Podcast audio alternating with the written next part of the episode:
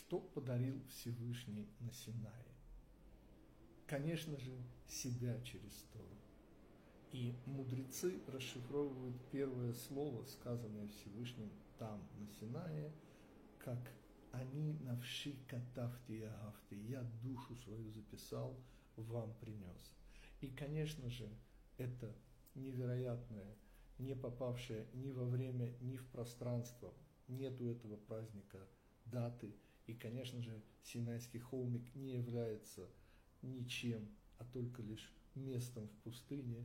Так вот, все, что там происходило, основывается, конечно же, на букве Алев.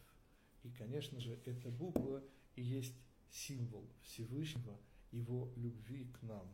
И теперь все, что нам осталось, это только получить, принять его любовь.